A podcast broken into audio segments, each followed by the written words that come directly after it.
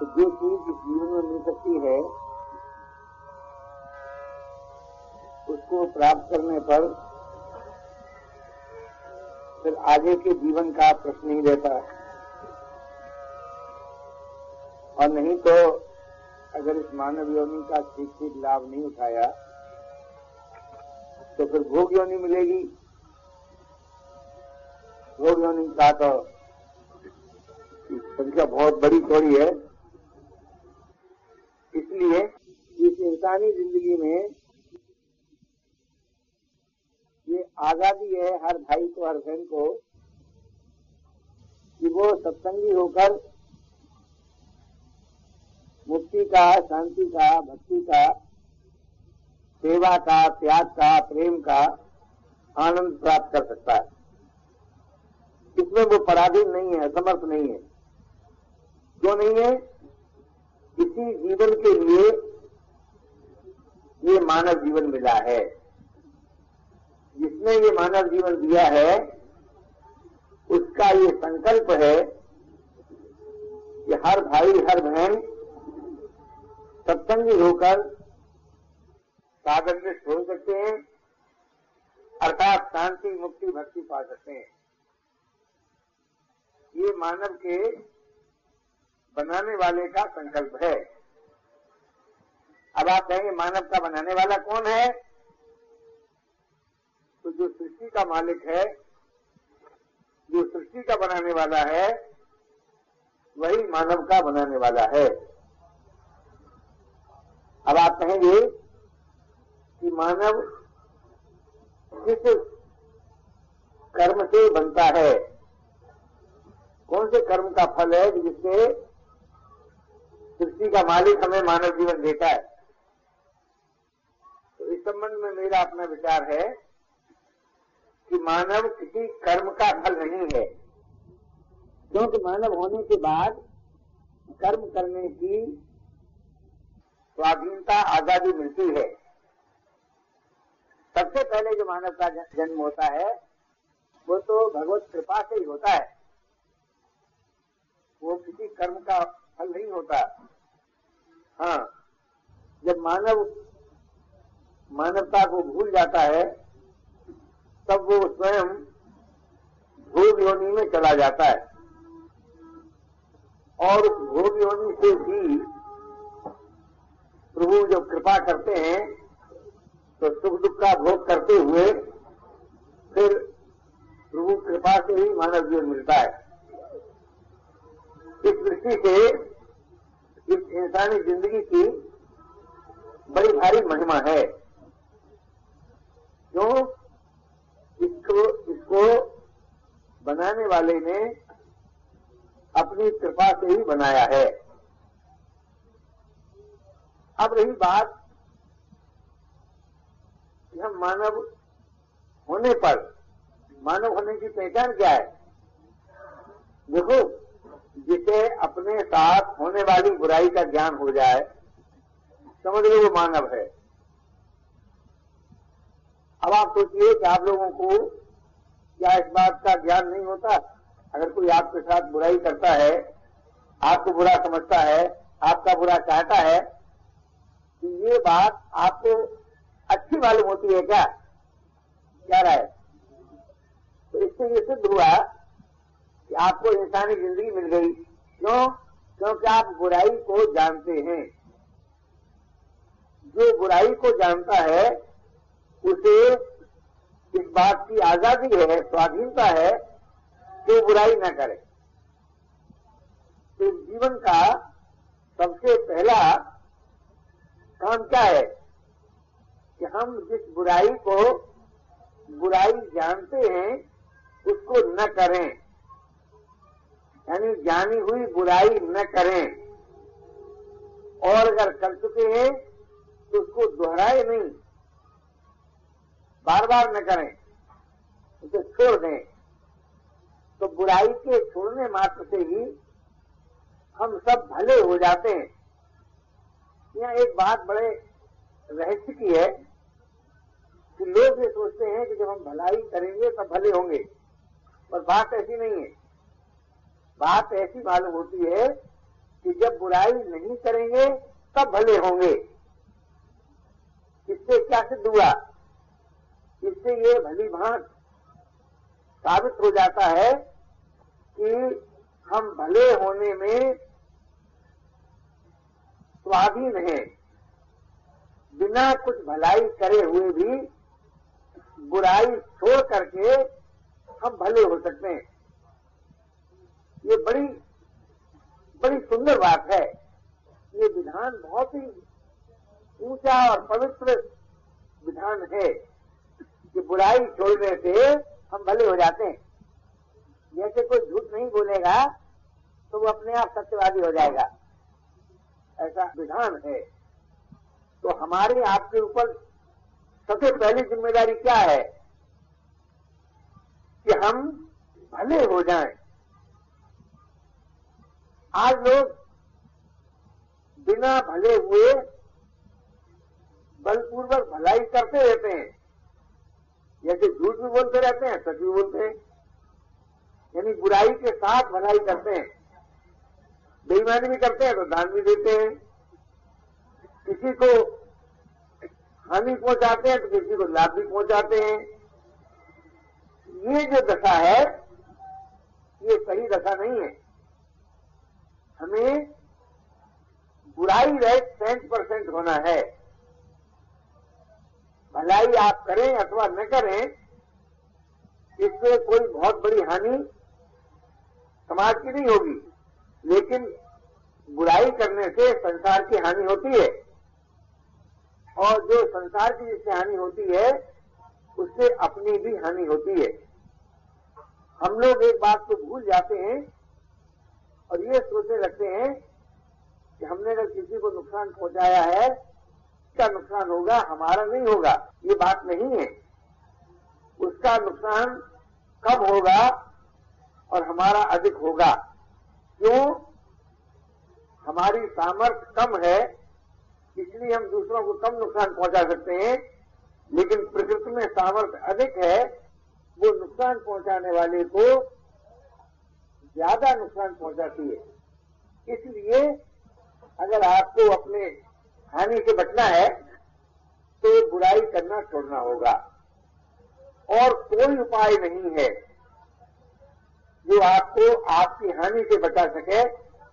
आपकी बुराई बुराई न करने वाली जो बात है, उसी से आप अपनी हानि से अपने को बचा सकते हैं। अगर ये बात आपको समझ में आ जाए, ठीक मालूम हो तो हो गया तो हो गया। आगे हमारी कोई हानि न हो, इस बात में आप पराधीन नहीं है। इस बात में आप स्वाधीन हैं कि आप अपने भविष्य को उज्जवल बना सकें अच्छा बना सकें, बुराई छोड़कर। यानी बुराई न करने से आपका जो भविष्य है, आपका जो आगे आने वाला जीवन है, वो बहुत अच्छा हो सकता है। और कोई उपाय नहीं है कि हम अपने आगामी जीवन को अच्छा बना सकें। एक ही उपाय है कि वर्तमान जीवन में, अभी हाल में, हम अपने जान से कोई बुराई न करें। तो भविष्य में हमारे, हमारा, हमारी कोई हानि नहीं होगी। और कहीं भलाई बन गई तो लाभ होगा। और भलाई के अभिमान और फल को छोड़ दिया तो आप मुक्त होंगे और भक्त होंगे। अब ये तीन बातें आपके सामने हैं।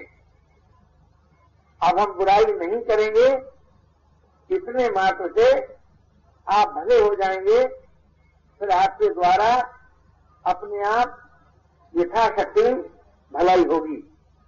जितनी चाहेंगे उतनी नहीं कर सकते, लेकिन कुछ न कुछ अवश्य कर सकेंगे। और की हुई भलाई का अगर आप अभिमान छोड़ देंगे, उसका फल नहीं मांगेंगे तो आप जानते हैं, दूसरा जन्म कब होता है? बुराई, भलाई का फल भोगने के लिए होता है। इंसान होने के बाद अगर आप मुक्त नहीं हुए, अगर आप भक्त नहीं हुए तो दूसरा जन्म जो होगा, वो बुराई भलाई का फल भोगने के लिए होगा। तो आपने जब बुराई करना छोड़ दिया और भलाई का अभिमान छोड़ दिया, फल छोड़ दिया तो फिर आपका जन्म नहीं होगा। तो जन्म नहीं होगा, तब क्या होगा? आप मुक्त होंगे। मुक्त होंगे तो क्या होगा कि आप अविनाशी, अमर, स्वाधीन, रसरूप जीवन से अभिन्न हो जाएँगे। ये एक विधान की बात है कानून की बात है। विधान का अनादर करना, अपने द्वारा अपना विनाश करना है। ये भाषा आप समझ आती कि नहीं? है? आती है? हाँ। तो मैं ये निवेदन कर रहा था कि आपके सामने आपके जीवन का विधान सामने रख दिया कि भाई, बुराई छोड़कर भले हो जाओ और भलाई का अभिमान और फल छोड़कर मुक्त हो जाओ और मुक्त होकर भक्त हो जाओ। तो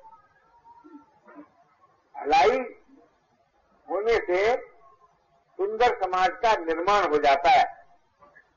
विश्व शांति का प्रश्न हल हो जाता है।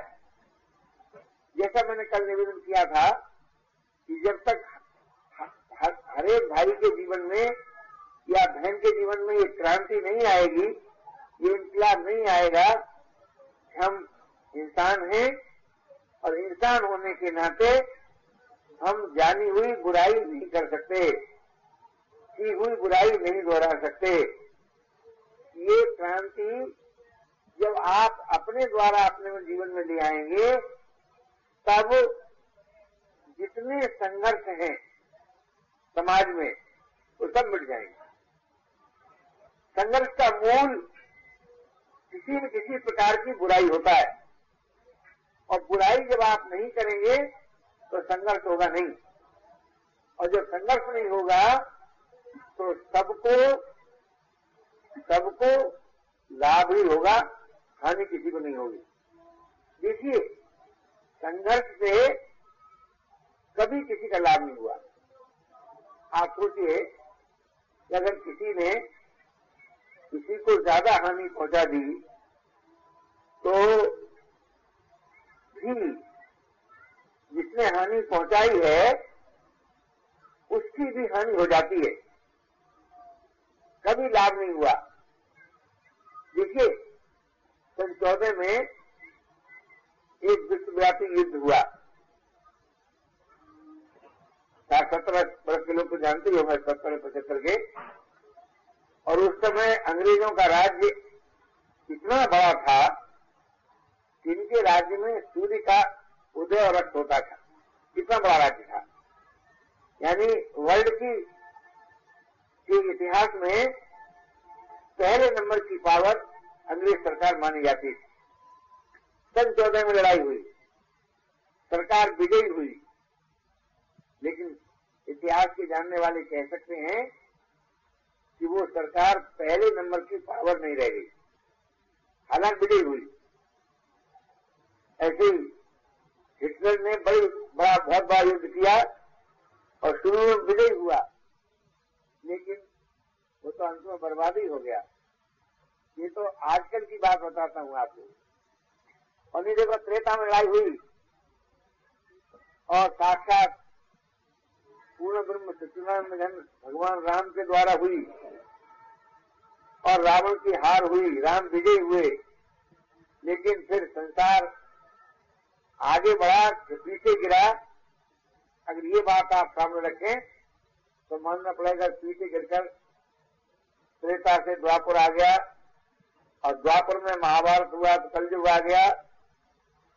इससे सिद्ध क्या हुआ?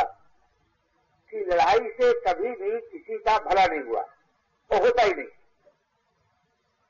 अब लड़ाई क्यों होती है, इस पर अगर गौर किया जाए साफ़ मालूम होता है कि जब समाज में सुखियों की संख्या कम हो जाती है और दुखियों की संख्या बढ़ जाती है और सुखियों में उदारता नहीं रहती और दुखियों में त्याग नहीं रहता, तब लड़ाई होती है।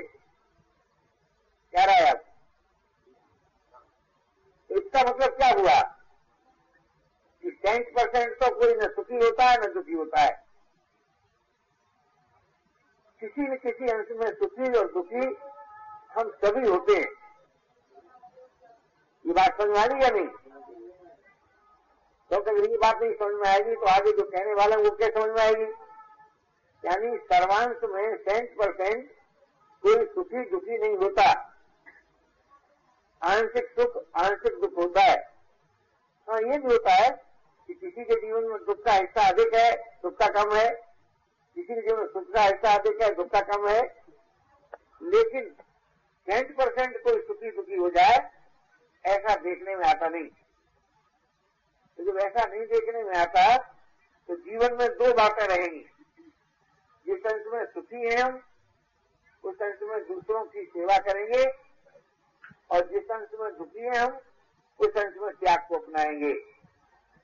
सेवा करने से सुखी और दुखी के बीच एकता हो जाती है।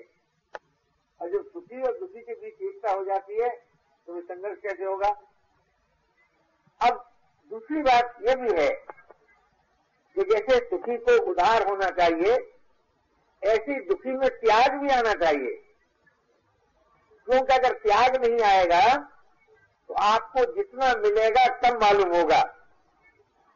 और जब जितना मिलेगा कम मालूम होगा तो आपके मन का क्षोभ नहीं मिटेगा। क्रोध नहीं मिटेगा। और जब मन का क्षोभ और क्रोध नहीं मिटेगा तो पहले मन में लड़ाई होगी और पीछे बाहर लड़ाई होगी। ये जो लड़ाइयाँ होती है ना, एकदम बाहर से नहीं होती। पहले ये लड़ाइयाँ मन में आती हैं। एक दूसरे को बुरा समझते रहते हैं, एक दूसरे को गैर समझते रहते हैं, एक दूसरे को हानि पहुँचाने की सोचते रहते हैं। तो जब हमारे मन की ये दशा हो जाती है हम दूसरों को हानि पहुँचाने की सोचते रहते हैं तो आगे चलते एकदम बहुत बड़ी लड़ाई हो जाती है। बहुत दिन की बात है, एक हमारे पास आते जाते थे, मैं गंगा किनारे था, एक सचिन आकर कहने लगे कि कल हमारे अमुक पड़ोसी के साथ हमारे लड़कों का झगड़ा हो गया। और हमने तुमको कोई नुकसान नहीं पहुँचाया था। और जैसे आदमी का लगता है कि उनको अपनी ताकत का घमंड आ गया है और वो रह गए। हमने कहा, भाई, ये नहीं हो सकता कि तुम्हारा कोई कसूर न हो, लड़ाई हो जाए। ये नहीं हो सकता। तुम एक बात बताओ, तुम्हारे मन में उन लोगों के साथ कोई खिलाफ आवाज़ उठती थी क्या? कोई ख्याल बुरा आता था क्या? तो आखिर मेरे सामने बेचारा झूठ नहीं बोला, कहने लगा, स्वामी जी, जब अकड़ के चलते थे जवानी की ज़ोर में, मालूम पड़ता था, तब कभी कभी ऐसा आता था कि देखो, कि कितने से चलते हैं नीचे दिखाना चाहिए। हमने कहा, तुम्हारे ख्याल ने ही उनके मन में बुरा ख्याल मज़बूत किया और लड़ाई हो गई। तो ये बात उन्हीं के लिए तो नहीं।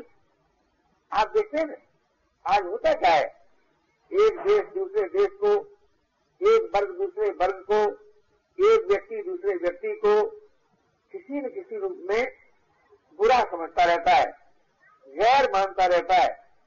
उस मानी हुई गैरियत का ये नतीजा होता है कि फिर आपस में झगड़ा हो जाता है। और ये भी आपने देखा होगा, बड़ी विचित्र बात है। झगड़ा होने के बाद जब दोनों ठीक पिट जाते हैं तो फिर समझौता करने की सोचते हैं। तो ऊपर से समझौता करते रहते हैं और भीतर से सोचते रहते हैं कि अब से कभी मौका होगा तो इसका नतीजा हम दिखा देंगे। यानी हम खूब नुकसान दूसरों को पहुंचाएँगे। तो मानस सेवा संघ ने एक बात बताई। और ये बात बताई कि अगर आप, देखिए, द्वंद तीन जगह होता है। सबसे बड़ा द्वंद मनुष्य के अपने जीवन में होता है। और वो कहाँ होता है? तो मन और बुद्धि के बीच में होता है। मन कहता है, आम खाएँगे। बुद्धि कहती है, नुकसान करेगा। क्या, झगड़ा हो गया ना? ये झगड़ा हो गया। ऐसे ही स्वर में भी स्त्री कहती है ये ऑफ़िस से जाकर न जाने कहा चले जाते हैं, घर में बहुत देर से आते हैं। उसके मन में इस पति की बुराई दिखाई देती है। और पति सोचता है कि जब मैं घर आता हूँ कि आते ही कोई कोई फरमाइश करती रहती है, कभी नहीं हंस के मिलती, बैठती, और ये नहीं पूछती मैं थक कर आया हूँ, वो कोई न कोई अपनी ज़रूरत बताती रहती है। और कुछ नहीं है तो बच्चों का झगड़े सुनाती रहती तो मैं ये निवेदन कर रहा था कि जीवन में, परिवार में, समाज में ये जो संघर्ष होता है, वो एकदम नहीं हो जाता। हमारे और आपके मन में से ही लड़ाई पैदा होती है। अगर हमारा आपका मन इस बात को मान ले कि भाई, किसी न किसी नाते हम सब एक हैं। जैसे सोचिए, जब एक ही सूरज सबको प्रकाश देता है तो सूरज के नाते एक हो गए। एक ही हवा सबको श्वास लेने देती है तो हवा के नाते एक हो गए। एक ही जल सबकी प्यास बुझाता है तो जल के नाते एक हो गए। एक ही भूमि पर हम सब रहते हैं तो भूमि के नाते एक हो गए, देश के नाते एक हो गए, वर्ग के नाते एक हो गए, गाँव के नाते एक हो गए, कुटुंब के नाते एक हो गए। ये आप नहीं कह सकते कि कोई ऐसा है जिससे हमारा संबंध ही नहीं है। यानी हमारा अपना नहीं, इसको नहीं आप कह सकते। ये बात अलग है कि कोई माँ बाप के नाते सहोदर भाई बहन है तो कोई सचेरा भाई बहन है तो कोई गाँव के नाते से भाई बहन है तो कोई देश के नाते से है, कोई जाति के नाते से है, कोई संसार के नाते से है। और सच बात यह है, अगर आप खुदा परस्त हैं, हक परस्त हैं तो परमात्मा के नाते हम सब एक हैं, आत्मा के नाते हम सब एक हैं, सत्य के नाते हम सब एक हैं। ये जो इंसानी ज़िंदगी की खूबी है कि इंसान सभी को एक मान सकता है। उसके लिए सब एक हैं। तो जब इस सत्य को मनुष्य भूल जाता है या नहीं अपनाता है और फिर किसी को अपना और किसी को पराया मान लेता है, बस वहीं से भेद उत्पन्न होता है और भेद से ही संघर्ष उत्पन्न होता है। इसलिए मानव सेवा संघ ने ये बात बताई कि भाई देखो परमात्मा के नाते, आत्मा के नाते, जगत के नाते। तीन चीज़ें तो हैं। मैं हूँ, यह है और परमात्मा है। तो मैं कहो, चाहे आत्मा कहो, यह कहो, चाहे जगत कहो, परमात्मा। तो यह के नाते भी हम एक, मैं के नाते भी हम एक, और है के नाते भी हम एक। वास्तव में अनेक भेद होने पर भी हम सब एक ही हैं। इस मूल सत्य को अगर हम स्वीकार कर लें कि सब हम सब हम एक हैं तो अपने के साथ किसी के मन में बुराई करने की बात नहीं आती। क्या रहा लेकिन मैं सोच ही नहीं सकता कि वो कैसा भगवत भक्त है, कैसा हक परस्त है, कैसा खुदा परस्त है, जो किसी को गैर मानता हो,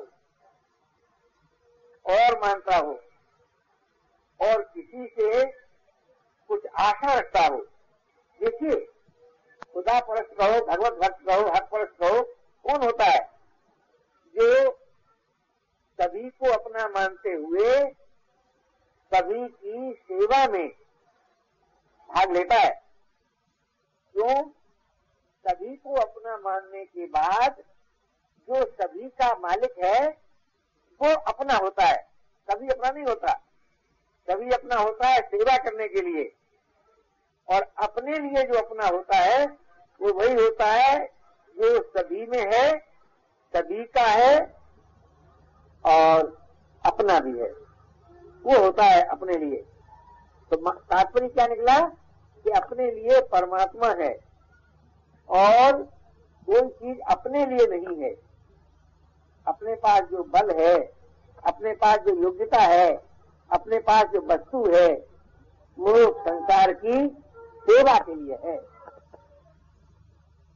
ये सत्य अगर हम स्वीकार कर लें तो मिले हुए बल के द्वारा हानि किसी को न पहुँचाए। देखिए, किसी को हानि न पहुंचाना भी एक सेवा ही है। और सेवा छोटी हो, बड़ी हो, समान फल देती है। जो किसी को हानि नहीं पहुंचाता वो और जो सभी को लाभ पहुंचाता है वो, दोनों का, दोनों को समान फल मिलता है, आंतरिक फल। क्यों? इसमें एक बड़ा भारी विज्ञान है जो साइंस है। और वो साइंस ये है, जो कभी किसी को किसी प्रकार की हानि नहीं पहुंचाता उसकी पर्सनैलिटी लिमिटेड नहीं रहती। विभू हो जाती है, व्यापक हो जाती है। अथवा यूँ कहो कि उसका संबंध असीम से, अनंत से, अविनाशी से हो जाता है। और जो सभी को भलाई पहुंचाता है, उसका संबंध भी असीम, अनंत से हो जाता है।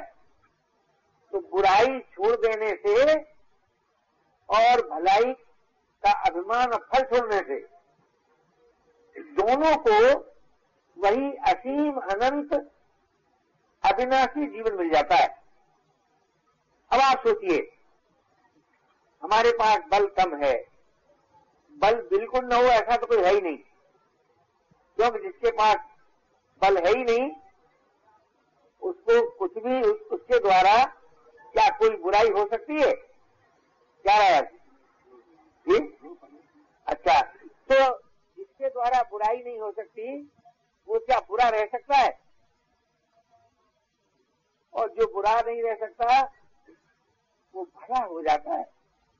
एक बात और भी है बुराई रहित होना जितनी बड़ी सेवा है भलाई करना उतनी बड़ी सेवा नहीं है।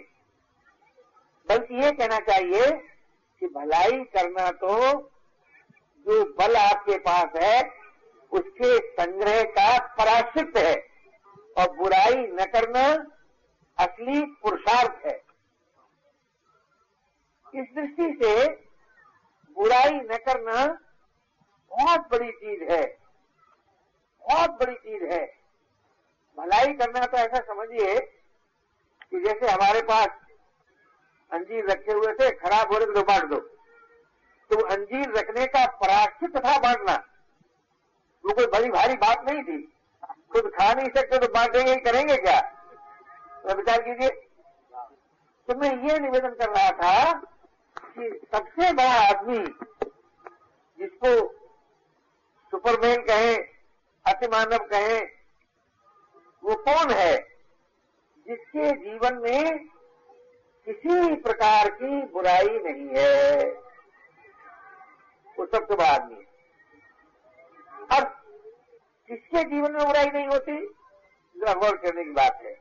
आम सबके काम की बात है। जो सचमुच कभी किसी से कुछ नहीं चाहता, कभी किसी नहीं, दो दो भागा मार लो यह और वह यह माने संसार, वो माने परमात्मा। जो संसार और परमात्मा से कुछ नहीं चाहता, वो सबसे, यानी के जीवन में बुराई पैदा नहीं होती। बुराई कब पैदा होती है? जब हम संसार से कुछ चाहते हैं, तब बुराई पैदा होती है। और संसार से कुछ कब चाहते हैं? जब अपना करके कुछ मानते हैं, तब हम संसार को चाहते हैं। आप कहेंगे, महाराज, हमने तो महात्माओं को भी भिक्षा मांगते देखा है, रोटी खाते देखा है, उन्हें भी रोटी चाहिए। तो एक सोचने की बात यह है कि अगर वो महात्मा शरीर को संसार का न मानकर अपना मानता है, तब तो वो महात्मा ही नहीं है।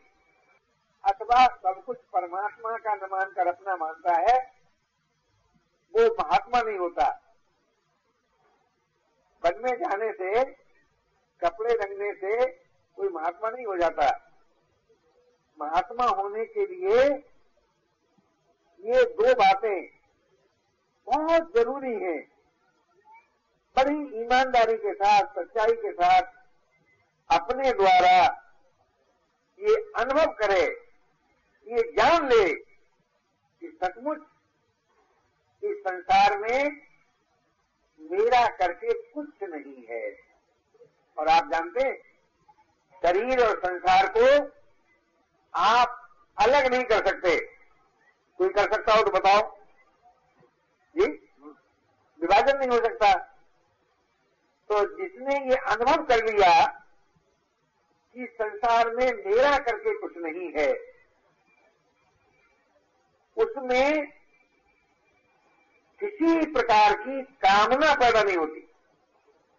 देखिए, आँख बंद करके, कान बंद करके बहुत घोर तप करके कामना का नाश नहीं होता। कामना का नाश होता है जब हम ये मान लें और अच्छी तरह जान लें कि भाई, मेरा करके इस संसार में कुछ नहीं है। सब कामना का नाश होता है। अब ये बात अगर हम और आप विचार करें तो हमारे आपके ज्ञान से ये बात सिद्ध हो जाती है कि इस बोलने वाली वाणी को अगर मैं अपना मान लेता हूँ तो क्या जब तक चाहूँ बोल सकता हूँ? बोलो? नहीं बोल सकता तो मेरी कैसे हो गई? जिस पर मेरा स्वतंत्र अधिकार नहीं होता, वो चीज़ मेरी हो सकती है क्या? नहीं हुई। तो फिर भाई मालूम तो ये पड़ता है कि वाणी मेरी है, मैं बोल रहा हूँ। तो ये तो देने वाले की इतनी शान है कि हमारे लड़के कहती है ना, देने वाले ने दिया, वो भी दिया, किस शान से? मेरा है ये लेने वाला, क्या उठा आसमान से? लेने वाला अपना कहने लग गया, बड़े अभिमान के साथ, ये देने वाले की शान है। ये देने वाले की महानता है। तो भाई, सारी दुनिया एक इकाई है। जैसे आप कहेंगे कि उल्लासनगर एक है, फिर कहेंगे इसमें एक नंबर है, दो नंबर है, तीन नंबर है, चार नंबर है, लेकिन उल्लासनगर के बाहर है क्या? वैसे करके आप कहेंगे तो सारा हिंदुस्तान एक है। फिर कहेंगे तो सारा वर्ल्ड एक है। तो सचमुच वास्तव में सृष्टि एक ही है। ये जो बाहर में भेद लगता है, ये हम लोगों ने अपने दिमाग से पैदा किया है। काम चलाने के लिए, व्यवहार चलाने के लिए। वास्तव में, देखो भाई, सन सैतालीस से पहले पाकिस्तान जैसी कोई चीज़ थी क्या? बोलो नहीं थी। तो ये जिन्ना के दिमाग में पैदा हुई कि वास्तव में हिंदुस्तान के टुकड़े हो गए। बोलो। ये? जिन्ना के दिमाग में। अच्छा बताइए, सारा देश एक है और ये जो प्रांतवाद है, ये इंसान की बेवकूफ़ी है कि वास्तव में प्रांतवाद कुछ है? जी? इंसान की बेवकूफ़ी है। इसलिए मैं अगर प्रांत को अलग कर लूँगा तो मुझे मिनिस्ट्री मिल जाएगी। तो अपने सुख भोग के लिए इस एक दुनिया में हम अनेक प्रकार के भिन्नताएँ पैदा कर लेते हैं बंटवारा कर लेते हैं। वास्तव में सत्य क्या है? संसार एक है। परमात्मा एक है। और संसार का जानने वाला और परमात्मा का मानने वाला इंसान भी एक है। अब सोचो तुम कितने बड़े हुए। अगर तुम इंसान हो तो कितने बड़े हुए। सारे संसार को तुम जानते हो, परमात्मा को तुम ही मानते हो। अच्छा ये तो बताओ, संसार तुमको जानता है क्या? अच्छा परमात्मा ने डिक्लेयर किया है क्या कि तुम अलग हो? नहीं किया ना तो देखो इंसान सच पूछिए तो एक ही है। ये मेरा बहुत ऊँची फिलोसफी हो गई। असली वेदांत आ गया। मैं एक है यह एक है वह एक है।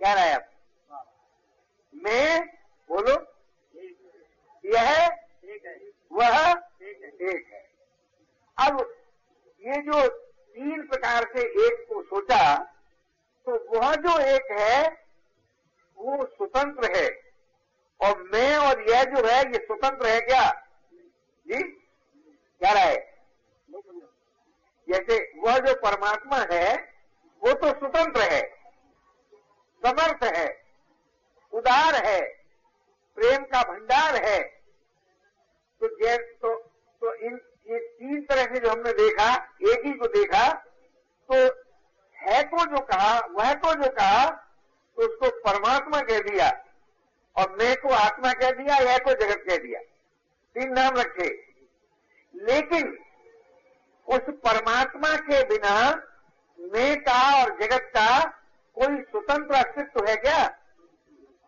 जी नहीं है तो परमात्मा में ही मैं और यह यानी मैं परमात्मा में और मैं में जगत बड़ी ऊँची फिलोसफी है ये संसार जो है ये मैं के भीतर है और मैं जो है वो परमात्मा के भीतर है। अगर ये बात मालूम हो जाए तो आगे चल के क्या कहोगे? परमात्मा एक है। अरे भाई, या तुम कहते हो, मैं हूँ ना? मैं एक हूँ ना? और मैं दुनिया को जानता हूँ, और परमात्मा को मानता हूँ। तो मैं और दुनिया और परमात्मा, ये तीनों अलग अलग करके देखे हैं क्या तुमने? यानी जब तुम दुनिया को देखते हो तो अपने से, अपने को दुनिया से दुनिया से अपने को अलग करके देखते हो क्या? नहीं देखते? तो तुम अपने में ही दुनिया को देखते हो। ऐसे ही परमात्मा में ही तुम अपने को देखते हो। दुनिया में भी तुम अपने को देखते हो और परमात्मा में भी तुम अपने को देखते हो। तो दुनिया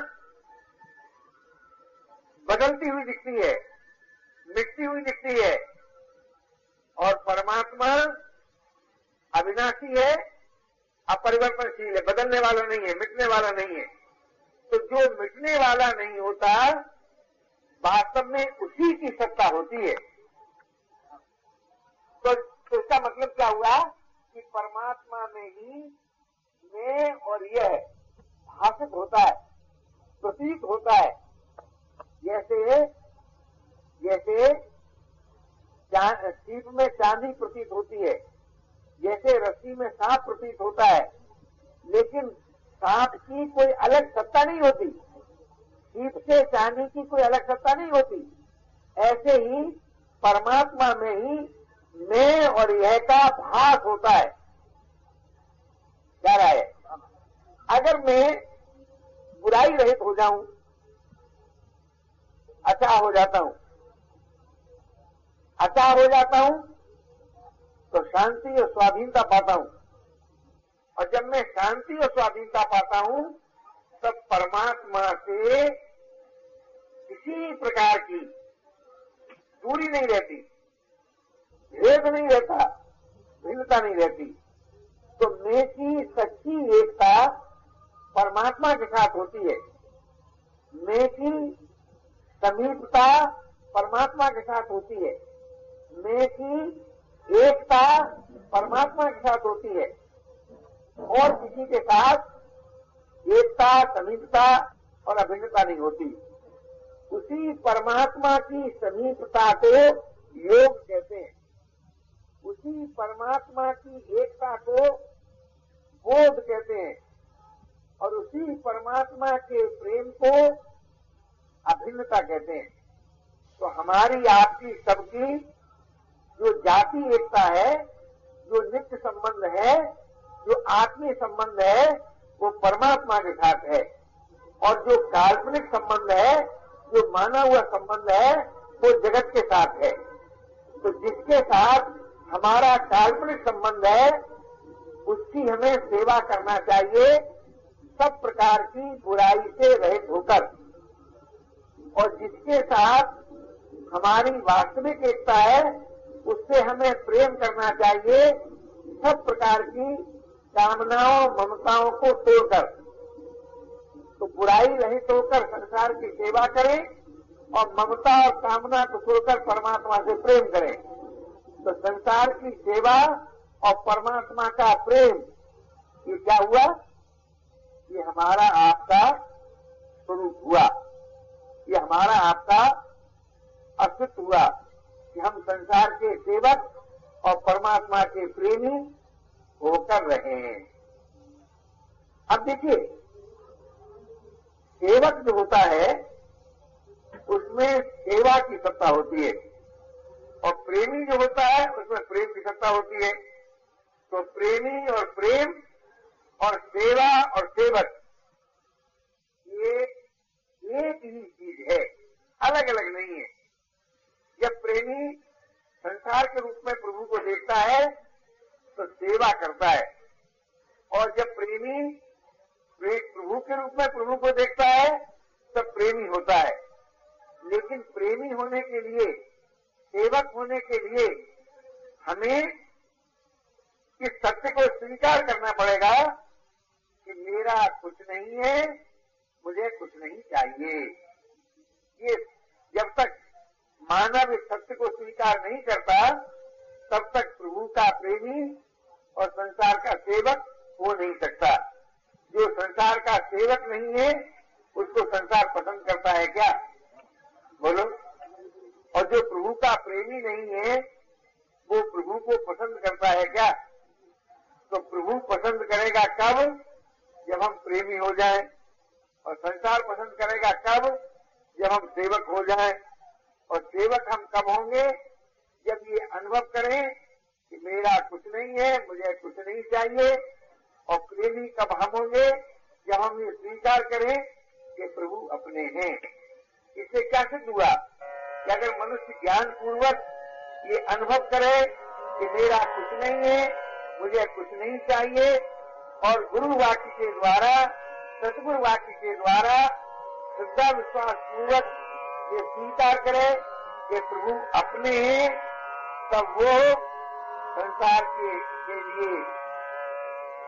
सेवा सेवक और परमात्मा के लिए प्रेमी हो सकता है। तो मैंने आपके सामने थोड़ी आज का व्याख्यान कठिन सा मालूम हुआ होगा लेकिन जीवन की, की सारी फिलोसफी आपके सामने रख दी यह वह में एक ही है। अलग अलग नहीं। यानी वही यह है वही मैं है।